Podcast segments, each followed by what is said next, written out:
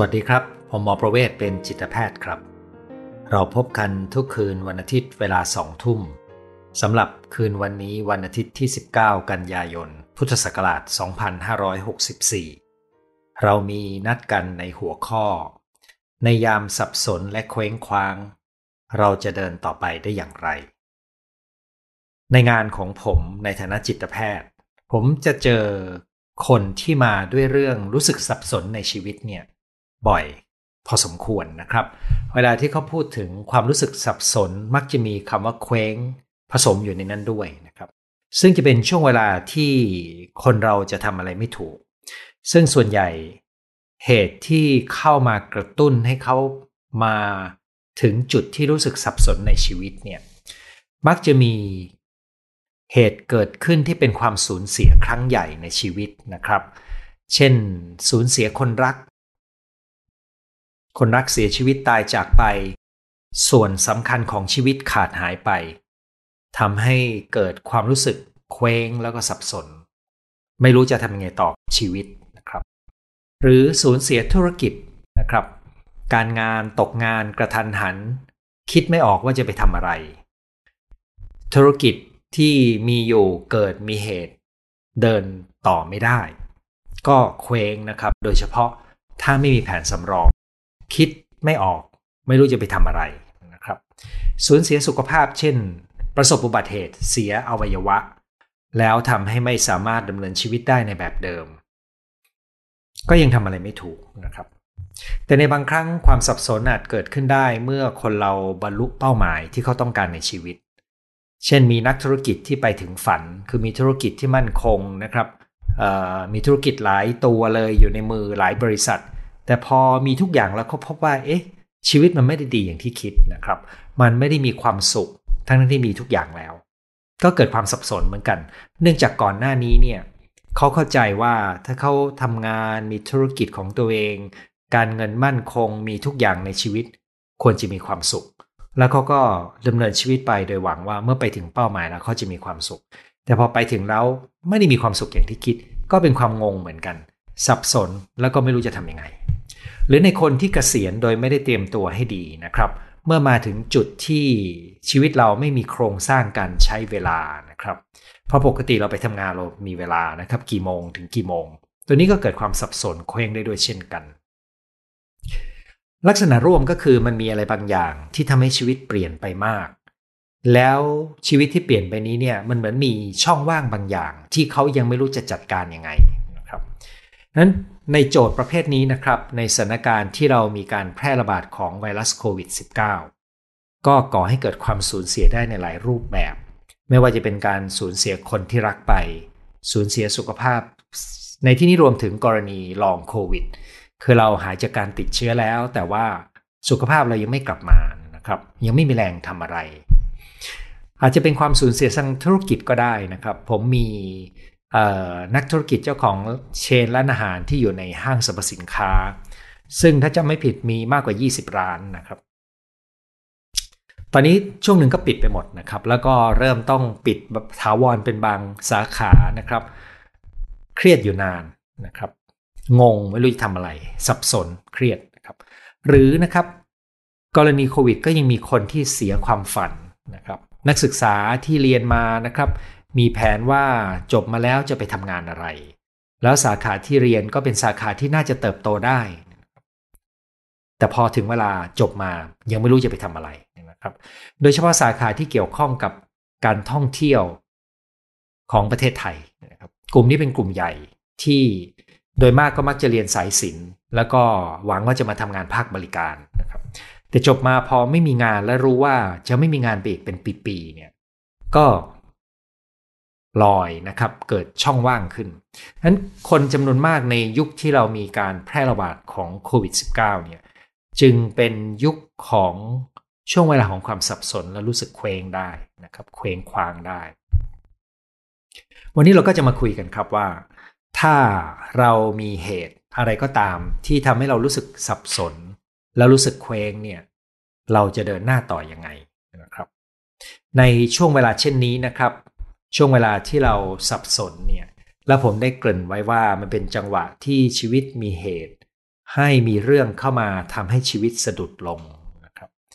เวลาที่สะดุดเนี่ยมันมีลักษณะสำคัญอย่างหนึ่งก็คือ แผนชีวิตที่วางไว้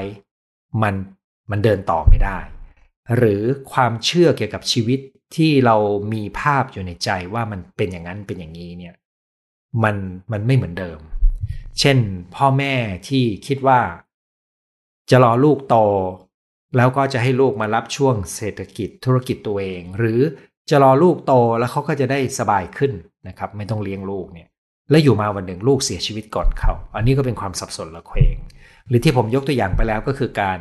เสียคู่ชีวิตหรือเสียธุรกิจไปนะครับ เมื่อไม่นานมานี้มี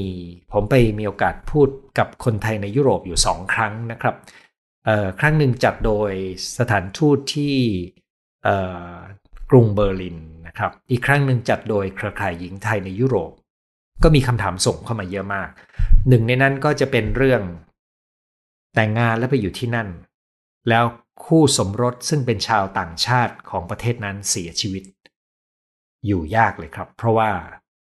อยู่กันแค่นั้นแล้วก็ชีวิตก็พึ่งพิงกัน โดยเฉพาะเวลาเราไปต่างแดนเราก็ไปพึ่งพิงคู่สมรสที่เป็นเจ้าถิ่น พอคู่สมรสเสียชีวิตก็เคว้งสับสน อีกคนนึงก็เขียนมาว่าเขามีธุรกิจอยู่ที่นั่น ซึ่งกว่าจะตั้งตัวได้กว่าจะดำเนินได้กว่าจะอยู่ตัวเนี่ยใช้เวลาเป็นสิบสิบปีเนี่ยนะครับ พอมีโควิดปุ๊บธุรกิจปิดตัวลง มันไม่มีอะไรให้ทำเหมือนของที่สะสมมาเป็นสิบปี ภาคเพียรสร้างมาสิบปีนะครับ ผมจำตัวเลขไม่ได้นะว่า 10 20 ปียังไงนะครับ แต่สิ่งที่เกิดขึ้นคือเขาไม่รู้จะกลับกลับไปอยู่ตรงไหน แล้วถ้าจะกลับไทยเขาก็ไม่รู้จะเริ่มต้นยังไง อันนี้คือสภาวะที่สับสนละเคว้งนะครับ คือสภาวะที่สิ่งที่เป็นชีวิตของเราดำเนินไปเหมือนเป็นปกติ แล้วเราก็เข้าใจว่านั่นคือชีวิตที่เป็นปกติ แล้วก็เข้าใจว่านั่นมันจะเป็นอย่างนั้นต่อไป แต่วันหนึ่งมันมีชิ้นส่วนใหญ่หลุดหายไป ก็เกิดเป็นช่องว่างเป็นสุญญากาศนะครับ ซึ่งช่องว่างที่ไม่คิดว่าจะเกิดขึ้นเนี่ยทำให้เราไม่รู้จะทำอะไร ไม่รู้จะเติมมันยังไงนะครับ บางคนพอหล่นลงไปในช่องว่างที่เหมือนสุญญากาศเนี่ยไม่มีทิศทางของชีวิตนะครับ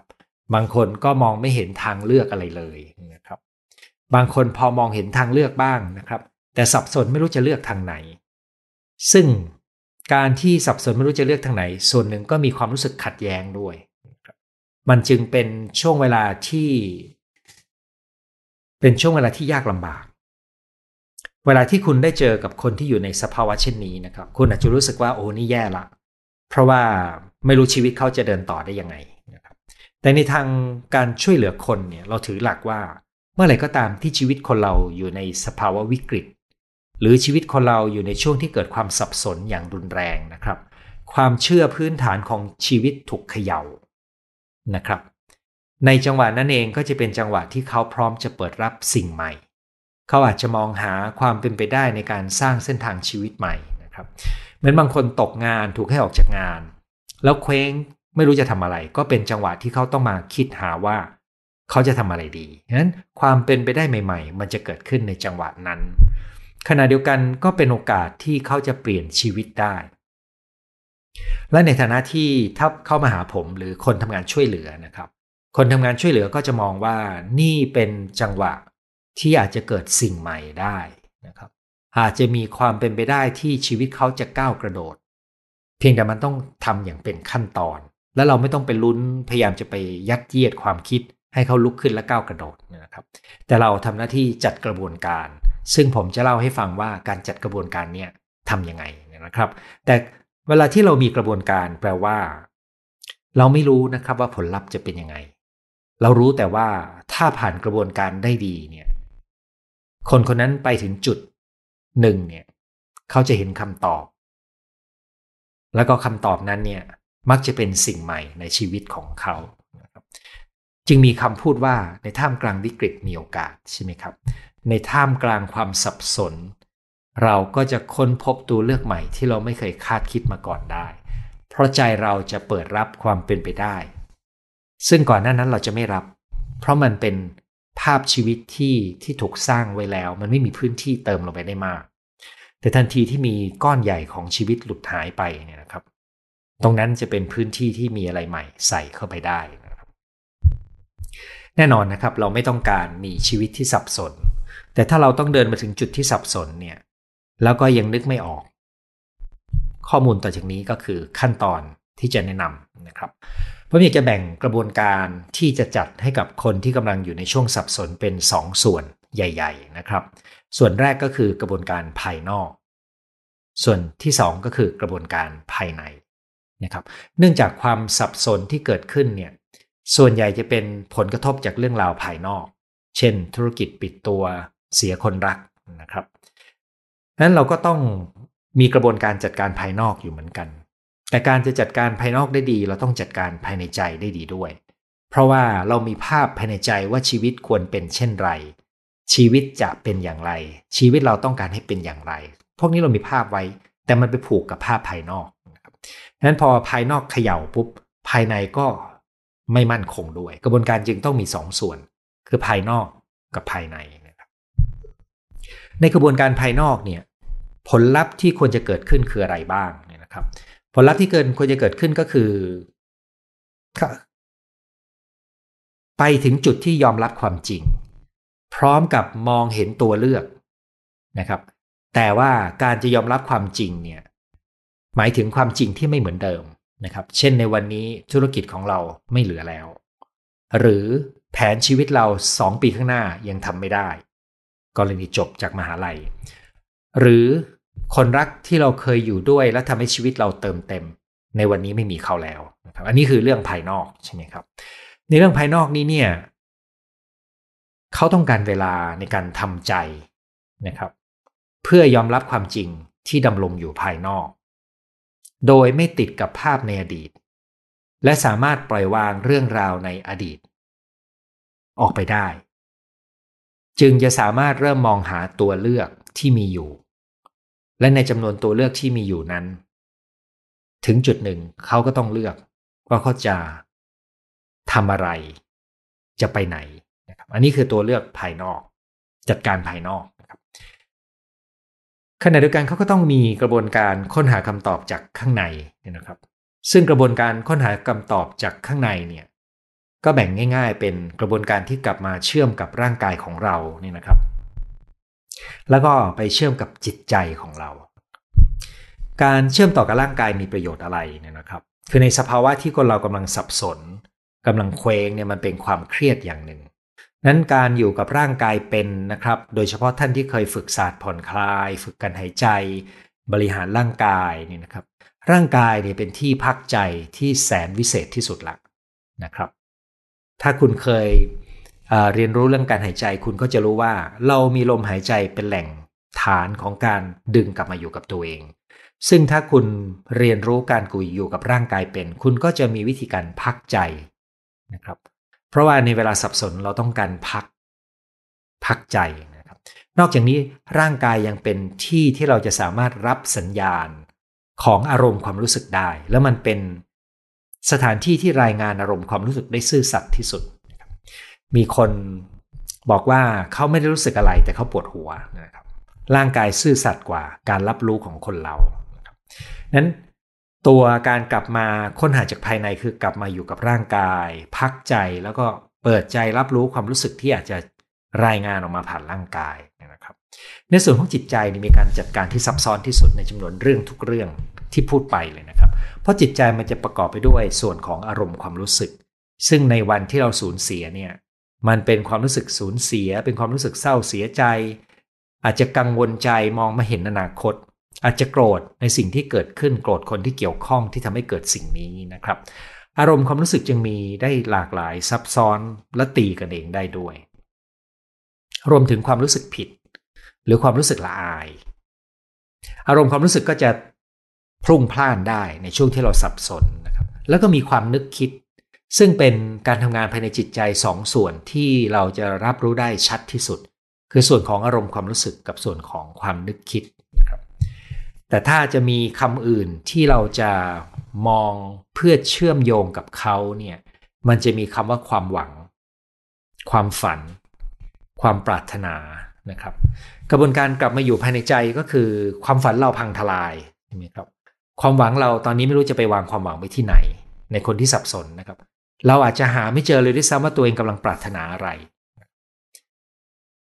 นั่นเป็นช่วงเวลาที่เราต้องการที่พักใจ พักอยู่กับร่างกาย แล้วก็อยู่กับอารมณ์ความรู้สึกของเรา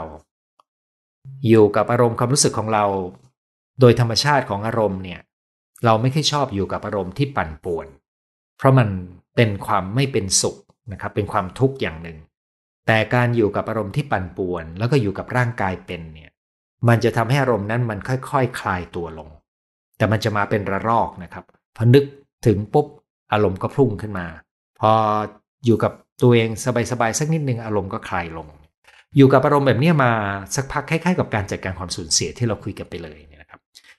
แต่มันจะมีความนึกคิดที่แตกต่างกันอย่างหนึ่งก็คือ เรายังต้องเดินไปข้างหน้าอยู่นะครับ มันเป็นความนึกคิดที่เราต้องค้นหาเป้าหมายสำหรับชีวิตตัวเองด้วย ซึ่งเวลาที่เราจะค้นหาเป้าหมายสำหรับตัวเองและชีวิตตัวเองเนี่ย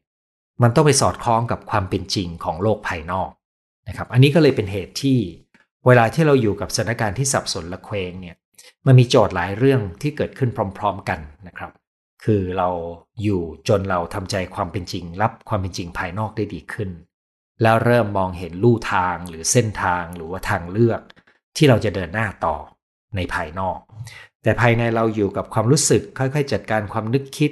แล้วก็ค่อยๆ ค้นหาความหวัง ลองค่อยๆ สร้างฝันขึ้นมาทีละนิดนะครับ แล้วก็ลองค้นหาดูว่าตัวเองต้องการอะไร ซึ่งก็คือความปรารถนาเนี่ยถ้าเราเข้าใจและเข้าถึงตัวความปรารถนาหรือความต้องการลึกๆนี่นะครับ ตัวนี้จะเป็นจุดที่จะช่วยในการขับเคลื่อน และเป็นแหล่งพลังงานที่สำคัญที่สุดนะครับ ตรงแหล่งพลังงานนี้ก็คือจุดที่จะพาเราไปสู่เป้าหมายที่เราอยากจะเดินต่อไปนะครับ แต่ว่าเราต้องมาเช็คกับความเป็นจริงภายนอก นั้นกระบวนการแบบนี้เวลาที่คนทำงานด้านการช่วยเหลือหรือจิตบำบัดทำหน้าที่เนี่ยเราก็จะเชื่อมโยงภาพระหว่างสิ่งที่อยู่ภายนอก กับความรู้สึกนึกคิดแล้วก็ค่อยขยับขยับปิทีละนิดทีละนิดนะครับนั่นมันจะมีคำถามใหญ่ ๆ อยู่ 2 ข้อสองข้อนี้เองนะครับ แต่เวลาคุยเนี่ยแต่ละข้ออาจจะใช้เวลานานทีเดียวนะครับ ข้อแรกเป็นคำถามเชิงภายในนะครับว่า ในการเปลี่ยนแปลงที่เกิดขึ้นและเป็นความเป็นจริงดำรงใหม่เนี่ย ซึ่งมันกระทบคนคนนั้นหรือกระทบเราเนี่ย ตัวเราอยากจะเปลี่ยนแปลงไปสู่อะไรนะครับ หรือตัวเราต้องการเปลี่ยนแปลงอะไรบ้างทำไมเราต้องนึกถึงการเปลี่ยนแปลงตัวเองครับ ก็เพราะว่าความเป็นจริงภายนอกเปลี่ยนไปแล้ว แล้วมันอาจจะหมายถึงว่าเราจะต้องปรับปรุงหรือเปลี่ยนแปลงตัวเรา ใช้เป็นโอกาสในการเลือกเส้นทางที่สอดคล้องกับความเป็นตัวเรา เราจะต้องฝึกบางอย่างให้เกิดขึ้นภายในตัวเอง หนึ่งในนั้นสำหรับเบื้องต้นก็อาจจะหมายถึง การได้มีเวลาทำใจแล้วก็ยอมรับความรู้สึกสูญเสียนั้น อันนี้คือการเปลี่ยนแปลงภายในใช่ไหมครับ หรืออาจจะหมายถึงการ ยอมปล่อยวางความฝันเดิมๆ แล้วก็เริ่มต้นใหม่ด้วยการคิดถึง ความฝันความหวังที่เป็นไปได้ อันนี้คือการเปลี่ยนแปลงภายในใช่ไหมครับ อาจจะหมายถึงการสามารถอยู่กับตัวเองได้ โดยไม่รู้สึกเหงา ถ้าเราสูญเสียคนรัก ตัวนี้คือเป้าหมายเกี่ยวกับตัวเราทั้งนั้นเลย ซึ่งกระบวนการคำถามสำคัญข้อแรกก็คือ เป็นคำถามที่เกี่ยวข้องกับ การเปลี่ยนแปลงตัวเราหรือคนคนนั้นว่าเราเรามองเห็นว่าเราอยากเปลี่ยนแปลงอะไรในตัวเองนะครับจากนั้นมันก็มีเรื่องภายนอกที่เราต้องทำคู่กันไป แต่ว่าเรียงลำดับยังไงต้องขึ้นอยู่กับว่า ตรงไหนชัด ตรงไหนกดดัน ตรงไหนเป็นโจทย์มากกว่ากันนะครับ โจทย์ภายนอกก็จะเป็นว่า เราเห็นไหมว่าเราอยากจะไปไปที่ไหน เราอยากจะมีเป้าหมายอะไร เราอยากจะทำอะไรเนี่ยนะครับ ซึ่งโจทย์ภายนอกนี่มักจะหมายถึงการลงมือทำแต่โจทย์ภายในนี้มักจะหมายถึงกระบวนการข้างในใจ ความนึกคิด การยอมรับการเปลี่ยนแปลงภายในกระบวนการภายในใจของเราเนี่ยนะครับ เราค่อยๆทำให้เขาชัดเพื่อหาเป้าหมายนะครับ มีเป้าหมายภายในกับเป้าหมายภายนอก จากนั้นเมื่อเขาชัดในเป้าหมายเนี่ยมันก็จะค่อย ๆ เกิดภาพที่ชัดขึ้นว่า ตกลงเราจะเดินยังไงต่อ ในการจะเดินยังไงต่อมันต้องไปทั้งข้างนอกข้างในไปด้วยกันนะครับ คือต้องสอดคล้องความเป็นจริงที่เป็นอยู่แล้วตอนนี้ ไม่สามารถฝันโดยไปยึดติดกับของเก่านะครับขณะเดียวกันตัวเราก็ต้องเปลี่ยนใหม่ เพื่อปรับตัวเข้ากับความเป็นจริงในชุดใหม่นะครับดังนั้นการจะไปถึงตรงนี้ได้ก็มีขั้นตอนนะครับ ขั้นตอนง่าย ๆก็คือ หลังจากมีเหตุที่ทำให้เรารู้สึกสับสนและเคว้งเนี่ยอย่างแรกเลยคือไม่ต้องรีบหาคำตอบ คำแนะนำข้อหนึ่งที่ผมมักจะแนะนำคนก็คือ ในช่วงเวลาที่เรายังสับสนเนี่ยพยายามอย่าเพิ่งตัดสินใจเรื่องสำคัญอะไรในชีวิต ให้พัก ให้ฟื้นฟูสภาพร่างกายและจิตใจ ให้ให้เวลาตัวเองในการทำใจยอมรับความเป็นจริงที่เราไม่ชอบ จากนั้นลองสังเกตดูว่าความจริงที่เป็นอยู่เนี่ยมันกำลังกระทบใจเรายังไง มันเกิดความรู้สึกอะไร ความนึกคิดอะไรนะครับ แล้วก็เราตระหนักไหมว่า เรายังรู้สึกโหยหาหรือว่ายังยึดติดอยู่กับอะไรอยู่ในนั้นนะครับ กระบวนการตรงนี้ก็จะค่อยๆ เหมือนเป็นการขยับทีละนิดทีละนิดเพื่อค้นหาเป้าหมายใหม่นะครับ และในกระบวนการค้นหาเป้าหมายใหม่นี้เนี่ยก็จะต้องทำให้เรามีความชัดเจนขึ้นเป็นลำดับโดย มีหลักคิดง่าย ๆก็คือ ในเวลาที่เราเริ่มต้นเดินหน้าใหม่ เป้าหมายไม่จำเป็นต้องเป็นเป้าเป้าหมายไกลมากก็ได้นะครับเห็นอะไรก็เดินไปแค่นั้นก่อนนะครับ เราดูออกว่าในเดือนข้างหน้าเราจะทำอะไร อาทิตย์ข้างหน้าเราจะทำอะไร พรุ่งนี้เราจะทำอะไร วันนี้เราจะทำอะไร มีเป้าหมายทีละนิดทีละนิดไปก่อน เมื่อเราจับทางได้ถูกต้องเมื่อเราปรับเข้าที่ได้ดีขึ้น เราถึงจะเริ่มนึกออกว่าเป้าหมายที่ยาวไกลไปกว่านั้น อีกครึ่งปีต่อจากนี้จะเป็นยังไงหนึ่งปีต่อจากนี้จะเป็นยังไงเนี่ยมันถึงจะมองเห็นได้ชัดขึ้น พอเรามีเป้าหมายตัวนี้แล้วก็จึงนำไปสู่การออกแบบการเดินทาง หรือวิธีการไปสู่เป้าหมายนั้นนะครับ ซึ่งตรงนี้โดยขั้นตอนเนี่ยคนส่วนใหญ่จะพอนึกออก ยกเว้นว่าสิ่งที่เขาจะไปเป็นพื้นที่ใหม่มาก ที่เขาไม่คุ้นเลย เช่นคนไทยที่อยู่ยุโรป แล้วธุรกิจปิดตัวลง สามีเสียชีวิต ต้องกลับมาเมืองไทย เขาไม่รู้จะทำอะไรใช่ไหมครับ แน่นอนเขาก็เยียวยา แล้วก็กลับมาพัก ค่อยๆ เก็บรวบรวมข้อมูล พูดคุย ดูแลตัวเอง กว่าจะนึกได้ ว่าจะทำอะไรแล้วก็ค่อยๆลองดูนั้นการเดินทางแบบนี้มันจะเป็นเรื่องใหม่มากนะครับ ถ้าเปรียบเทียบไปก็เหมือนเด็กกำลังฝึกเดินเลยเนี่ยนะครับ บางครั้งเด็กฝึกเดินเนี่ยมันต้องเดินแล้วก็ล้มแล้วก็เดินแล้วก็ล้มแล้วก็ลุกแล้วก็ล้มเนี่ยนะครับอันนี้ต้องการทัศนะที่ถูกต้องว่า ในระหว่างที่เราทำการทดลองเนี่ย แล้วลงมือทำเนี่ย มันไม่จำเป็นที่การลงมือทำของเราจะต้องสำเร็จหรือถูกต้องเสมอไป แต่ต้องเผื่อใจไว้ โดยการมองว่ามันเป็นการทดลองนี่นะครับ ทดลองและเห็นผลยังไงก็ค่อยๆปรับแต่งให้มันดีขึ้นนะครับ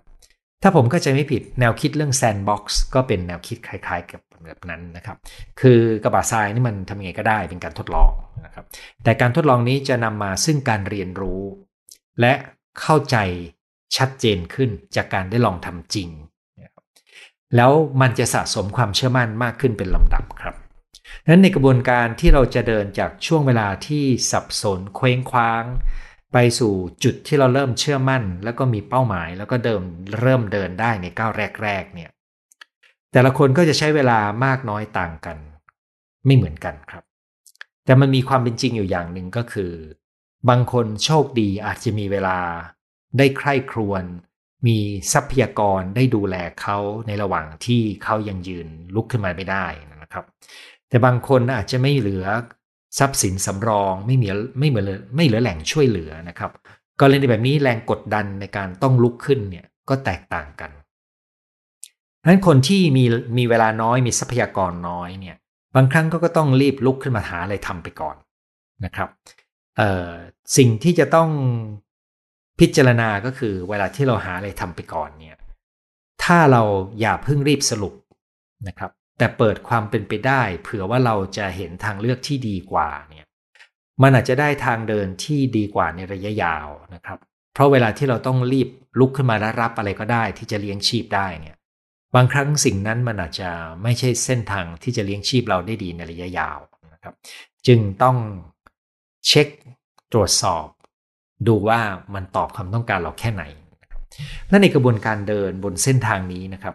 ซึ่งจะสั้นจะยาวไม่รู้เลยนะครับ ผมจะยกตัวอย่าง เจ้าของธุรกิจที่มีร้านอาหารอยู่ในเป็นเชน อยู่ในห้างสรรพสินค้าที่ผมมีโอกาสคุยด้วยนี่นะครับ ช่วงประมาณ ช่วงที่ไม่ได้ระบาดเขาโควิด ไม่ได้ระบาดหนักเขายังพอพอมีรายได้บ้าง มันปิดเปิดปิดเปิดนะครับ ช่วงนั้น แต่ช่วงไม่กี่เดือนมานี้ก็หนักมากเพราะหนักถึงจุดหนึ่งนะครับเขาก็ตัดใจครับ ตัดใจว่า ถึงสิ้นปีอะเสียไปอีกยี่สิบล้าน แล้วก็หวังว่าปีหน้าจะคลี่คลายนะครับ แต่นี่เป็นเพียงภาพที่เขาสร้างขึ้น โดยหวังว่าจะทำให้เขาเห็นบางอย่างนะครับ แล้วเขาก็รู้ดีเลยว่า ถ้ามันเริ่มเดินจริง ๆ เขาคงจะต้องปิดมากกว่าครึ่งหนึ่ง แล้วเหลือแค่สาขาที่กำไรดีที่สุด แล้วก็คำว่ากำไรดีที่สุดก็คือ มันพอจะเลี้ยงตัวเข้าไปได้ การยอมรับความจริง การมีแผนเดินหน้า คู่กันไปกับการดูแลตัวเองเนี่ยจึงสำคัญมากในช่วงเวลาที่เรามีความสับสนและเคว้งคว้างนะครับและในการเดินทางเช่นนี้นะครับ มันมีคำถามจำนวนหนึ่งที่จะต้องระวังอย่าเผลอมาถามตัวเองคำถามพวกนี้เป็นคำถามที่ถามไปแล้วเราไม่มีคำตอบ และถามไปแล้วเรารู้สึกแย่กับตัวเองนะครับคำถามประเภทนี้มักจะเริ่มต้นด้วยทำไมนะครับทำไมมันเป็นแบบนี้ทำไมเราไม่รู้จักทำแบบนั้นไว้ก่อนทำไมทำไมทำไมครับซึ่งเวลาเราถามแบบนี้เนี่ย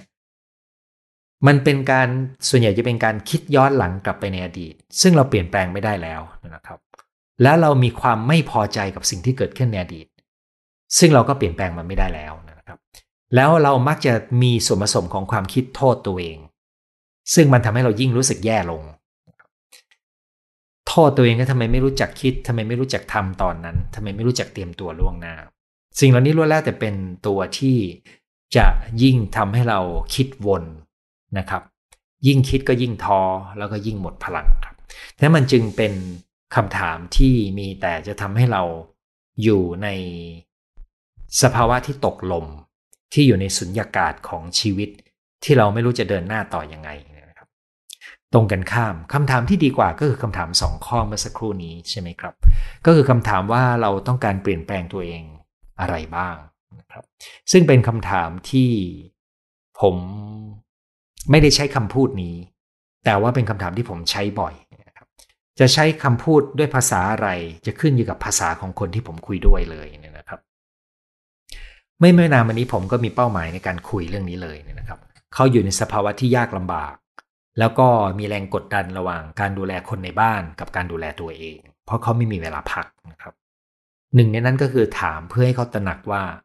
เขาอยากจะเปลี่ยนแปลงตัวเองไปสู่อะไรบ้างนะครับ เขาอยากเป็นยังไง ในสถานการณ์ที่มีแรงกดดันรอบตัวแบบนี้ ซึ่งอันนั้นก็คือจะทำให้เขาเกิดเป้าหมายขึ้น และเมื่อคนเราเกิดเป้าหมายขึ้น มันจะเกิดทิศทางของชีวิต มันจะเริ่มมีการประสานพลังงานภายใน เพื่อพุ่งเข้าสู่เป้าหมายที่เขาเห็นคุณค่าครับ และเมื่อนั้นความสับสนและความเคว้งคว้าง ก็จะอ่อนกำลังลง ยิ่งเมื่อเรามีความชัดเจนในเป้าหมาย ยิ่งเมื่อเราสะสมความเชื่อมั่น ความรู้สึกสับสนและความรู้สึกเคว้งคว้าง ก็จะค่อยๆลดลงตามเวลานะครับและนี่ก็เป็นวิธีที่เราจะเดินออกมา เดินหน้าต่อ ในเวลาที่เรารู้สึกสับสนและเคว้งคว้างครับ